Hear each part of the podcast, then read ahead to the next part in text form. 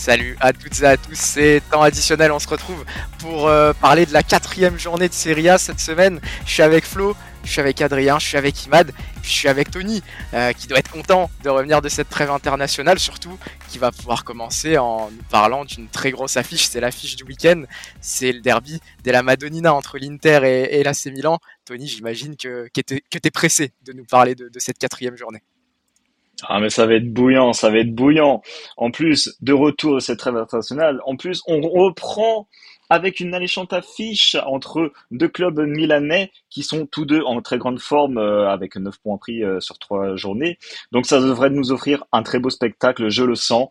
Euh, attention à la Milan parce que là ça va être face à l'Inter et euh, on va dire, enfin pas historiquement, mais on va dire euh, selon les matchs précédents, les Nerazzurri ont gagné les quatre matchs précédents, euh, championnat et Champions League compris. Donc il va falloir faire attention parce que l'Inter est au complet pour défier son rival de, toujours. Bon, il y aura peut-être des incertitudes avec Acerbi et Sensi. On a un attaquant qui est en très grande forme, le Torao Martinez, qui a déjà marqué, on va dire, cette but pour les matchs. Après, je compte aussi un petit match euh, de préparation, mais il est en très grande forme.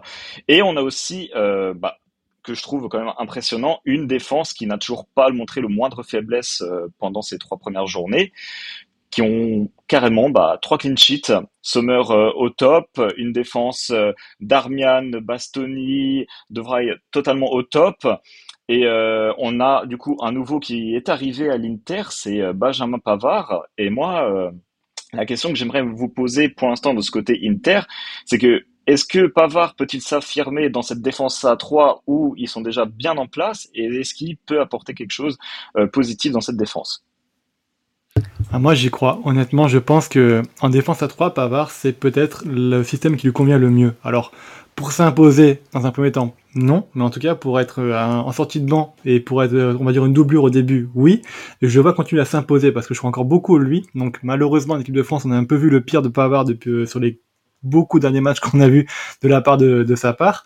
Mais il faut pas oublier qu'au Bayern, ou même quand il jouait à la Wolfsburg, c'est une référence à son poste. C'est un joueur qui a une capacité de relance qui est quand même absolument intéressante et qui, euh, dont peu de joueurs et peu de défenseurs peuvent se targuer.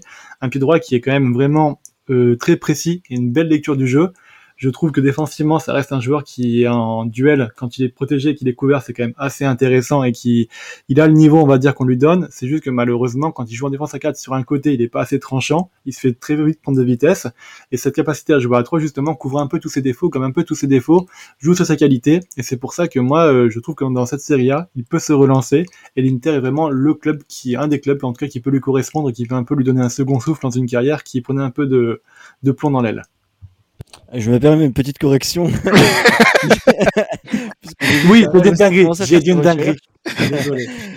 Euh, Pavard joue à Stuttgart, pas à Wolfsburg. Ouais, on, sent, on sent l'expert Bundes.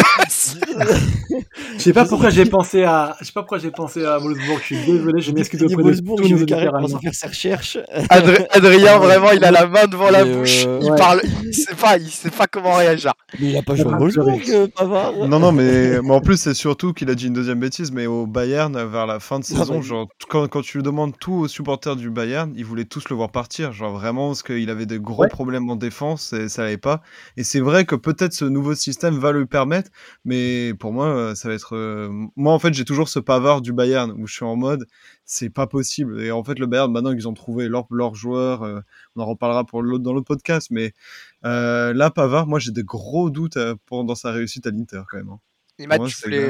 Pardon, Adrien. Ouais, je voulais réagir aussi?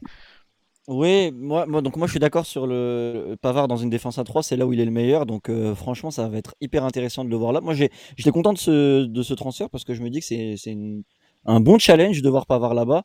Euh, mais euh, voilà, là l'Inter c'est quand même un autre registre que le Bayern. C'est pas du tout la même chose. C'est une équipe qui défend beaucoup plus.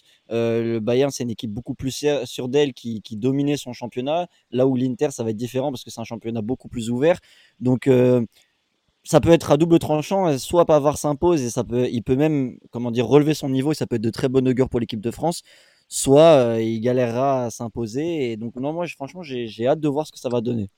Je pense que la différence, peut-être, euh, avec le Bayern, c'est que c'est quand même actuellement, hein, je, dis bien actuellement, pas historiquement, mais c'est peut-être un standard un peu moins élevé que le Bayern. C'est arriver au Bayern Munich et s'imposer dans une défense à 3. Euh, c'est peut-être un peu plus difficile, en tout cas faire l'unanimité, c'est peut-être un peu, un peu plus difficile que, que dans l'Inter actuel. Clairement, euh, il a clairement une carte à jouer. Euh, moi, je suis pas le plus grand fan de Pavard, mais c'est vrai que, que, dans ce type de, profil de joueur, euh, de, défenseur dans une défense à 3, il peut apporter une vraie qualité de relance. Euh, mais on sait que l'Inter, euh, c'est, ça reste quand même un club qui est sur une pente ascendante actuellement, avec des ambitions qui sont revues à la hausse. Donc, ça va pas, ça va pas être chose facile pour Pavard, mais ça sera, ça sera intéressant à suivre.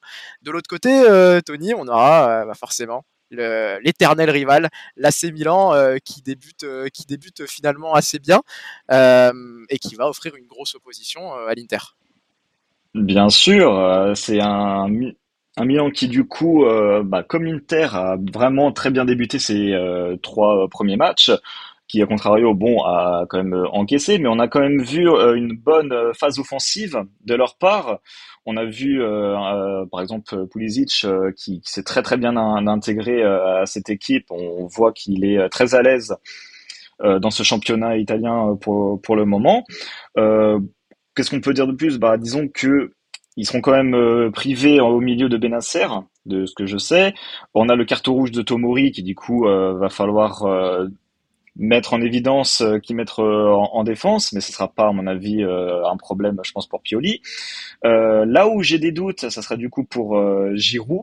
On sait que c'est pour le moment incertain, on ne sait pas s'il va jouer ou pas, parce que c'est quand même pour le moment l'un des meilleurs joueurs au, au, Milan. Franchement, moi, ça me questionne quand même sa, son absence. J'ai quand même peur que euh, phase offensive, ça va, ça va peiner un petit peu. Mais euh, vu que c'est incertain, est-ce que du coup, parce que le Milan ont recruté Okafor et Jovic pour euh, justement pallier ces, ces problèmes-là, qui voyez-vous pour remplacer Giroud dans cette formation pour aider, on va dire, Léao et peut-être aussi Pulisic sur les ailes pour les accompagner? Peut-être que pour commencer, la solution la plus viable, ce serait, je dirais, Jovic quand même, qui a une saison d'expérience euh, finalement euh, en, Serie A euh, avec la Fio, si je fais pas erreur, qui a quand même joué une, grosse saison en, termes d'apparition. Au Cafor, il y a peut-être ce, ce, petit temps d'adaptation avant d'être avant d'être titulaire dans une équipe comme comme comme le Milan AC, puis en Serie A pour un aussi gros match. même si dans le profil et au niveau aussi de, de la dynamique euh, de carrière, je, je pencherais peut-être un peu plus pour Okafor, mais là dans l'idée, euh, Jovic me paraît euh, me paraît peut-être un peu plus euh, un peu plus adapté, sachant que voilà pour pour pallier pour pallier à Giroud qui finalement fait toujours le travail, il faut les épaules solides et d'autant plus d'autant plus dans, dans un derby pareil. donc pour le moment, je dirais peut-être Jovic. À terme, peut-être qu'Okafor peut avoir peut avoir une carte à jouer à l'avantage sur sur le Serbe pour moi. Ah, je suis pas forcément d'accord. Pour moi, une carrière, ça se joue sur des détails, en fait, on va dire. Et puis, on a eu beaucoup de joueurs qui se sont révélés dans les gros matchs et euh, dans les moments où on les attendait pas. Je pense par exemple à un Rashford qui a été, euh, qui a fait ses débuts contre Arsenal, par exemple, et qui a marqué un doublé pour son premier match, qui qui a pris sa chance alors qu'on pensait pas qu'il en était capable. Et un Okafor justement, ça peut être, on va dire, cette blessure de Giroud, une opportunité justement de prendre sa chance et de venir à un moment où personne ne l'attend pour faire sa place, challenger un Giroud qui je trouve est encore un peu trop indiscutable au Milan pour son âge, malgré son âge et malgré le fait qu'il est un peu sur la fin de carrière. Donc ça peut être la belle histoire de la, de la semaine du coup de voir un Okafor qui arriverait, qui arriverait à saisir sa place. Une autre solution aussi qui peut exister, ça serait sinon tout simplement de remettre un peu Léao dans l'axe et de faire entrer un autre ailier comme par exemple euh, bah, Chukwueze qui pourrait aussi jouer et qui pourrait apporter un peu de, de, dynamisme sur l'aile gauche. Ça marche un peu moins bien Léao dans l'axe, mais ça peut aussi être quelque chose qui peut être envisagé par Pioli. Pardon. Tu le verrais plus euh, en faux neuf, euh, Léao, ou vraiment en pointe Ouais, non, bah il a pas le. Honnêtement, c'est un joueur pour lequel j'ai beaucoup d'admiration il pourrait justement pour être en faux neuf et permettre par exemple à un Pulisic et un Chukwueze d'être un peu plus central du coup et de faire aussi des combinaisons. Faudrait pas avoir ça comme un schéma fixe, mais avec des joueurs qui pourraient combiner entre eux du coup et au fur et à mesure du match du coup passer, se remplacer, euh, combiner sur les ailes et passer euh, les postes les uns après les autres et se met un peu plus de troubles et de difficulté à lire le jeu euh, pour les interistes. Et en termes de profil, donc ouais, Léao, il pourrait faire les deux honnêtement. Il pourrait donc soit décrocher, il pourrait aussi être en pointe, je trouve. Donc il jouerait pas forcément un pivot, mais il pourrait être là. En fait, il a une capacité de sens du but qui est intéressante et avec son sens du placement, il pourrait être aussi la réception des centres pour marquer des buts et être finisseur un peu dans cette équipe. Est-ce que euh, toi, Tony, tu aurais une préférence, que ce soit au niveau de la formation, au niveau des, profils alignés? Euh, Préférence, voilà, bien sûr, euh, c'est une façon de parler, mais un, schéma adapté pour, pour briser la défense de l'Inter en tête bah, Disons que moi, ce serait plutôt une question de termes de forme et aussi bah, déjà d'arriver, de, de côtoyer les coéquipiers ou pas, parce que Okafor est arrivé euh, bien avant euh, Jovic. Il a quand même fait des matchs hein, déjà, je euh, crois. Hein, c'est ça, pardon. déjà, c'est ça, déjà trois apparitions. Donc, il y a déjà cette relation qui s'est créée, même si c'est minime, avec les joueurs, parce qu'il y a quand même du travail avec l'entraînement. Pour moi, c'est lui que je verrais titulaire à la place de Jovic, déjà pour ce point-là. Euh, de deux, parce que déjà Jovic n'a pas encore débuté euh, le moindre minute avec euh, le Milan, donc je pense à mon avis il va rentrer dans, dans ce match-là. Le faire commencer tout de suite, j'ai un gros doute. C'est pas le nom qui me verrait à l'esprit et c'est pour dire que je rejoins aussi Flo, c'est le fait de dire que dans des grands moments, des joueurs peuvent se révéler et que Okafor peut être un nom à surveiller, bien évidemment ça serait une très belle histoire hein, quand même pour Okafor de, de, rentrer dans ce 11-là et de, et de marquer l'histoire euh, d'un derby. C'est tout ce qu'on lui souhaite, en tout cas. Euh, on va enchaîner sur la deuxième affiche de ce programme. Ah, juste, et, parce qu'on on parle quand même du, du, du, grand derby de deux équipes à 9 points. Voilà. Est-ce qu'il y a des pronos qui peuvent nous faire rêver dans ce match? Est-ce qu'il y a des scénarios qui vous font, euh, je sais pas, penser à quelque chose de dingue Faites-nous rêver. Moi, euh, sur quoi est-ce que je partirais pour ce derby? Euh, Je verrais bien une, euh, victoire de l'AC Milan, tiens, puisqu'on a beaucoup parlé de... de... Vous m'avez séduit avec l'histoire d'Okafor, messieurs, voilà, je le dis, et je verrais bien une victoire de, de l'AC Milan, peut-être sur le score de 2-1, avec au moins un but d'Okafor, justement, pour, pour célébrer son, son arrivée dans le 11. Moi, je verrais un match nul un partout, match assez serré. Euh, peut-être l'Inter un peu plus dominatrice, mais euh, je vois pas là c'est Milan forcément flanché. Donc euh, un bon un partout, un bon match nul. moi, je vais, je vais tenter. On va faire l'autre. mon voisin va m'engueuler, mais qui est supporter interiste. Mais je pense que le Milan AC va quand même gagner. Je pense que ça va être très short et ça va être un match très serré. Je vais dire, allez, quand même 2-1 pour l'AC Milan. Attends, qui est interiste là dans l'équipe, Adrien? Non, non, non, c'est mon voisin, je t'ai dit. Mon voisin. Ah, ton voisin. vrai voisin, genre. Euh. C'est juste, c'est juste mon vrai voisin du dessus qui est en mode ah. de l'Inter et qui Premier degré. Euh, non, c'est ah, vraiment mon voisin, quoi. Vrai voisin, ouais. Vrai Inter. Ah, J'espère qu'il a pas l'oreille collée, euh, bah, collée au sol, du coup, si c'est le voisin du dessus, ce serait bizarre. Et toi, Flo, pour finir, un petit prono? Ouais, je te rejoins sur le match nul, moi. Du coup, euh, moi, ce serait plus un match nul avec quand même une belle dramaturgie, une équipe qui marque assez vite et puis un, une égalisation du coup à la dernière minute. Faut pas non plus oublier que ces deux équipes joueront en Ligue des Champions du coup la, le, la semaine suivante. Donc du coup, un match nul, à mon avis, les arrangerait pour ne pas perdre des points et puis euh, se tester un petit peu avant le, les gros matchs, surtout avec le Milan qui va jouer euh, Newcastle de la dramaturgie, je pense qu'on est tous d'accord pour dire que c'est avant tout ce qu'on veut, quel que soit le résultat derrière. On veut voir du sang, des larmes, pas trop de sang quand même, plutôt des, même pas des larmes non plus, mais en tout cas on veut voir quelque chose de qui, nous fera rêver. Euh, désolé Tony, j'ai failli te skip ton prono sur un match aussi important. Cette fois, ça y est, on peut passer à la deuxième affiche euh, de cette journée 4 euh, de Serie A et on, a fait la PL auparavant, on a parlé de ces grosses affiches, mais là encore il y a du lourd et la Juventus qui va recevoir la Lazio, Tony. Et oui, euh, la Lazio qui est du coup est revenu d'un match euh, qui était très important quand même parce que euh, y a eu deux déceptions lors des deux premiers matchs, mais qui a fait, on va dire, bonne sensation face à Naples et qui en plus à l'extérieur, donc c'était même pas à domicile, il fallait déjà supporter tout le brouhaha de tous les Napolitains dans, dans leur stade. Donc ils sont arrivés avec ce, ils sont repartis de cette victoire. Ça a fait beaucoup du bien au moral, faut le dire parce que c'était très compliqué. Euh, on a eu déjà une bonne surprise parce qu'il est arrivé récemment dans l'équipe, c'était Matteo euh, Gendouzi. Il a fait ses premières minutes euh, dans ce match et honnêtement, quelle bonne minute, quelle bonne minute parce que on a vu tout de suite une Lazio euh, différente, une Lazio qui, qui s'engage, une Lazio qui, qui n'hésite pas à prendre des risques. Et justement, est-ce que justement Matteo Gendouzi c'était pas la clé manquante qui manquait à ce milieu de cette Lazio pour vous? Bah, c'est dommage hein, cette semaine qu'on n'ait pas Quentin euh, pour nous parler un peu de, de Matteo Gattuso. Je suis sûr qu'il l'aurait beaucoup, euh, beaucoup encensé. Euh, mine de rien, c'est c'est un profil, un profil atypique. Alors moi, je ne sais pas exactement ce qui manquait à, à, la Lazio dans, dans, ce milieu de terrain. c'est quel genre de profil vraiment leur faisait défaut pour toi, pour toi, Tony? Bah, Pardon, excusez-moi.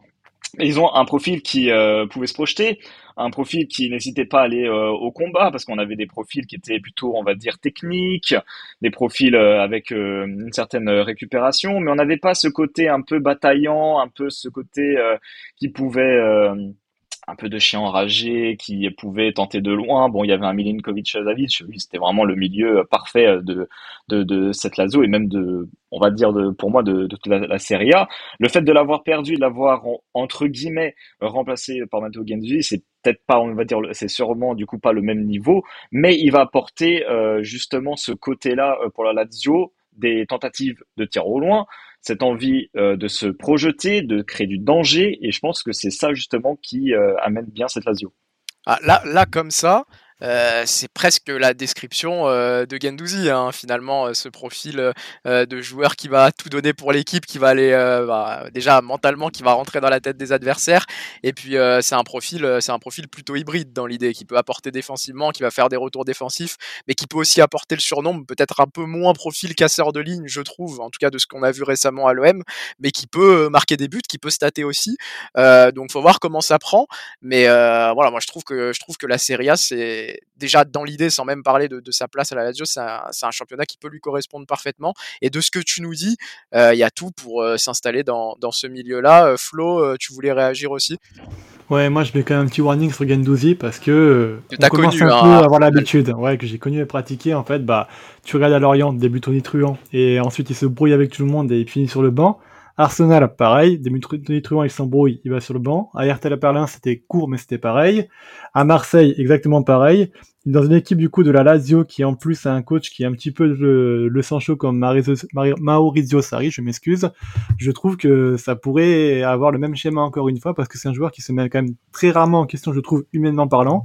Alors, je trouve que oui, dans le système et dans ce que la Lazio recherche, c'est vraiment le profil qu'il fallait, mais j'ai quand même beaucoup peur que sur la première euh, contraction, le premier accro qu'il va y avoir entre lui et Sarri, ça risque de faire des étincelles et ça pourrait très mal se finir ça peut être un peu euh, le, problème quand tu cherches un joueur avec un gros caractère et Matteo Gandouzi a un gros caractère, il peut y avoir ce genre de bruit. Alors souvent, euh, soit ça prend très bien, euh, soit ça prend pas du tout. Mais c'est vrai que dans le cas de Gandouzi, on a vu que parfois ça prenait au début et puis derrière, ça s'envenimait un peu. Euh, à Marseille, euh, ça, a été le cas aussi, où il y a vraiment eu euh, cette fusion avec les supporters directement, et puis ça s'est un peu moins bien passé derrière. En tout cas, Gendouzi, toujours, toujours intéressant à suivre ses aventures, quel que soit le, club où, il va, et on, verra si ça prend avec la Lazio, c'est tout ce qu'on lui souhaite en tout cas. Et, il va falloir que ça prenne rapidement, parce qu'en face de, la Lazio, Tony se dresse la, la Juventus qui a un peu peiné face à Empoli, mais qui l'a emporté tout de même. Et oui, évidemment. Bon, la Juventus, pour le moment, est très euh, impressionnante dans ce début de saison. 7 points sur 9, honnêtement, c'est quand même euh, raisonnable quand on voit euh, les difficultés qu'il y a eu dans les années antérieures. On commence déjà à voir le jeu d'Allegri qui commence à devenir beaucoup, on va dire, technique, beaucoup plus fluide, beaucoup plus pénétrant. Et j'ai envie de dire, tant mieux quand même, parce qu'on est déjà à la troisième saison, il faut quand même déjà voir, on va dire, du changement. Donc on sent que c'est déjà un peu plus euh, rythmé. Et euh, c'est plutôt bien parce que déjà, euh, de, succès à l'extérieur, c'est bien. On aimerait maintenant que à domicile, ça commence à devenir une victoire parce qu'on a quand même peiné face à un très très bon Bologne. C'était très très très difficile. On a la Juve a beaucoup souffert. Et mais c'est quand même un seul but encaissé en trois matchs. C'est du coup, je crois, la deuxième ex euh, de la meilleure défense. Est-ce qu'Allegri a trouvé la bonne solution pour sa défense avec euh, Danilo en tant que euh, du coup capitaine de cette défense-là? Moi, c'est ce que j'aimerais vous poser comme question, c'est que est-ce que après ces années-là, la défense d'Allegri est devenue beaucoup plus solide? Qu'en pensez-vous? Bah, on a du mal hein, récemment à se dire que, que Allegri arrive à, à trouver des à trouver des solutions euh, correctes. Hein. Je suis désolé de, je suis désolé pour lui si jamais euh, il passe par là et qui et qui m'entend, mais c'est vrai qu'on qu'on a du mal à lui faire confiance. Ceci étant dit, euh, c'est vrai qu'un but encaissé euh, avec une défense en plus de, de la Juventus qui, qui se régénère, je pense que euh, bah, mettre mettre Danilo en, patron de cette équipe là, lui bah, qui, qui a de l'expérience hein, finalement pour pour accompagner cette régénération d'effectifs, euh, ça peut être la bonne idée. Après, il faudra voir euh, comment la Juventus euh, bah, performe face à des équipes un peu plus solides de ce championnat, parce que là, va y avoir la Lazio. dans quelques journées, il y aura aussi la Talenta, il y aura le Milan AC. Donc, il faudra voir comment ça, comment ça se passe contre les, les, ténors de Serie A. Mais c'est déjà une bonne chose. Je pense que, que Tony, tu seras d'accord de voir que la Juventus retrouve une certaine solidité, une certaine régularité contre des équipes un peu plus un, peu plus modeste de ce championnat. Ah bah oui, totalement. Et en plus, faut le dire, quand quelque chose est bien fait, il faut le dire, il ne faut, faut pas hésiter. Aussi. Donc euh, voilà, même si on, peut ne pas être d'accord avec les choses d'Allegri, que ce soit tactiquement parlant ou pas, sur le terrain, il y a les résultats, il faut le dire, c'est quand même bravo à lui, il les obtient, il faut quand même le féliciter déjà pour ce début de saison. Après, évidemment, c'est les trois premières journées, pour l'instant, il n'y a pas encore eu de gros défis entre guillemets. Là, on est face à une Lazio, du coup, qui a repris confiance, donc il faudra faire très attention, à voir comment ça se passe ça, ça va être intéressant en tout cas de voir comment, comment la Juventus évolue. Euh, un profil par exemple euh, comme Bremer dans un environnement favorable, j'ai hâte de voir euh, comment, comment, ça peut se passer, comment ça peut se passer pour lui. Et, on a hâte de voir si, si la Juventus est capable de, revenir à, son meilleur niveau. Tony, est-ce que tu voulais nous parler aussi du, côté gauche de la Juventus finalement rapidement? Euh, oui, alors rapidement, du coup, on a du coup un joueur qui est revenu deux fois du coup euh, de presse et comme Biaso qui était du coup prêté à Bologne, qui a fait une saison plutôt correcte à Bologne, sans non plus être non plus transcendant, enfin en tout cas pour ma part. Et euh, je trouve que euh, son envie déjà d'être ici n'est pas euh, à démentir parce qu'il a été très très bon déjà pendant les matchs amicaux. Il a démontré pendant le premier match qu'il pouvait prétendre à prendre la place de Kostic. Ça peut être une bonne révélation parce qu'on sait que la Juve a beaucoup du mal à inscrire ses jeunes rapidement. On l'a vu il y a longtemps avec Spinazzola qui a dû être prêté longtemps à l'Atalanta avant d'arriver très tardivement euh, à l'âge euh, à la Juve et s'imposer. Donc euh, je pense que c'est pas non plus un mal pour un bien. Il a pu prendre de l'expérience, s'enrichir évidemment. C'est le moment pour lui de briller, c'est le moment pour lui de s'imposer. Il y a une place à prendre en vue de la saison moyenne que Kostic a fait. Et j'ai envie de dire totalement bonne chance à lui, bon courage, parce que euh, en vue de ce qu'il nous a montré, c'est totalement mérité pour lui. Ça sera à suivre hein, ce, projet de, la Juventus. C'est vrai qu'on a eu l'habitude de les voir avec des, des cadors un peu partout sur le terrain. Là, c'est un projet un peu différent avec, euh, comme tu l'as dit, des jeunes euh, finalement, même du centre, qui peuvent venir s'installer dans, ce 11-là. Et, et c'est un peu particulier. On n'avait pas forcément l'habitude de voir ça à la Juventus auparavant. à suivre finalement l'évolution euh, de, de, la vieille dame. Est-ce que tu voulais finir peut-être avec un, un, prono aussi euh, sur, sur ce match-là, Tony? Alors honnêtement, je vais suivre entre guillemets la logique de ce que je vois pour le moment. Euh, c'est le premier gros test. C'est à la maison, il ne faudra pas perdre. C'est ce qui a été dit par la direction. Il faudra maintenant commencer à bien solidifier euh, à domicile parce que c'était plus le cas ces dernières années. Donc pour moi, ça va être euh, le moment pas encore d'une victoire, mais pour moi, je pense qu'on va euh, être sur un bon match nul. Ok, bah moi écoute, je vois bien, je vois bien une victoire de la Juventus, euh, pour le coup, qui, continue son, son, bon début de saison à domicile. Euh, je les vois bien s'imposer 2-0. Est-ce que toi, Imad, tu avais, tu avais un petit prono à nous donner pour, pour ce match-là Ok, très bien, on t'a entendu de très très loin. ouais, Excusez-moi, le micro, est... je l'avais plus dans les mains. Donc 1-0 pour la Juve. Flo, peut-être aussi. Allez, ouais, moi je vais faire le mouton, j'ai aucune personnalité, je l'assume complètement, victoire de la Juve, et, euh, allez, avec, sur une avec, victoire avec de... accent en plus. De 2-1, bah oui, je suis un petit peu italien. Oh là là, oh j'ai débordé, j'ai dérapé, désolé. C'est ma faute, j'aurais pas dû le lancer, Adrien, est-ce que tu veux finir euh... Alors sans accent italien parce que j'en ai aucun, mais euh, victoire de la Juve 1-0. Je pense pareil. Je vois vraiment pas. Je vois vraiment la Juve gagner. Pour la, pour la Juve, euh, pour le coup. On voit euh, tous le match bien plat, à juste le part, petit 0 qui voit un, un petit match Ah, nul. même moi, je suis étonné hein, quand même. hein, Honnêtement, je m'attendais pas à ça. Logiquement, la Lazio devrait s'imposer vu les skills de pronostiqueur qu'il y a euh, dans cette équipe. Euh, en tout cas, là encore, un, un très beau match, euh, la, la Serie A qui, qui donne envie euh, pour, pour ce week-end de reprise. Et, et on enchaîne avec euh, le troisième focus du programme du programme de cette semaine, la Fiorentina qui va recevoir l'Atalanta, deux équipes qu'on attend particulièrement cette année. Oui, c'est ça, parce que c'est deux équipes qui du coup euh, ont fait très bonne impression euh, l'année dernière. On a déjà d'un côté une Atalanta qui est revenue en compétition européenne, donc euh, ça, ça a été très très bon.